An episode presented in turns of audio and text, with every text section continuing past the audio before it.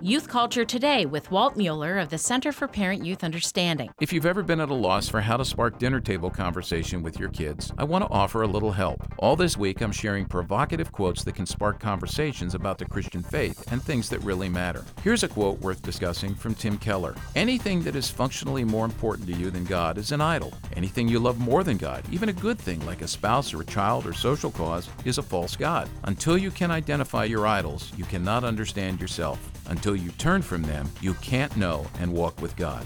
Parents, our culture throws all kinds of idols at our kids. Idols demand time, attention, and allegiance, but they never can fill the hole in the soul that can only be filled by the one true God. Talk with your kids about the idols that compete for their hearts. Expose their lies and share stories of how you've been manipulated and hurt by idols. Teach them to worship only the one Almighty God.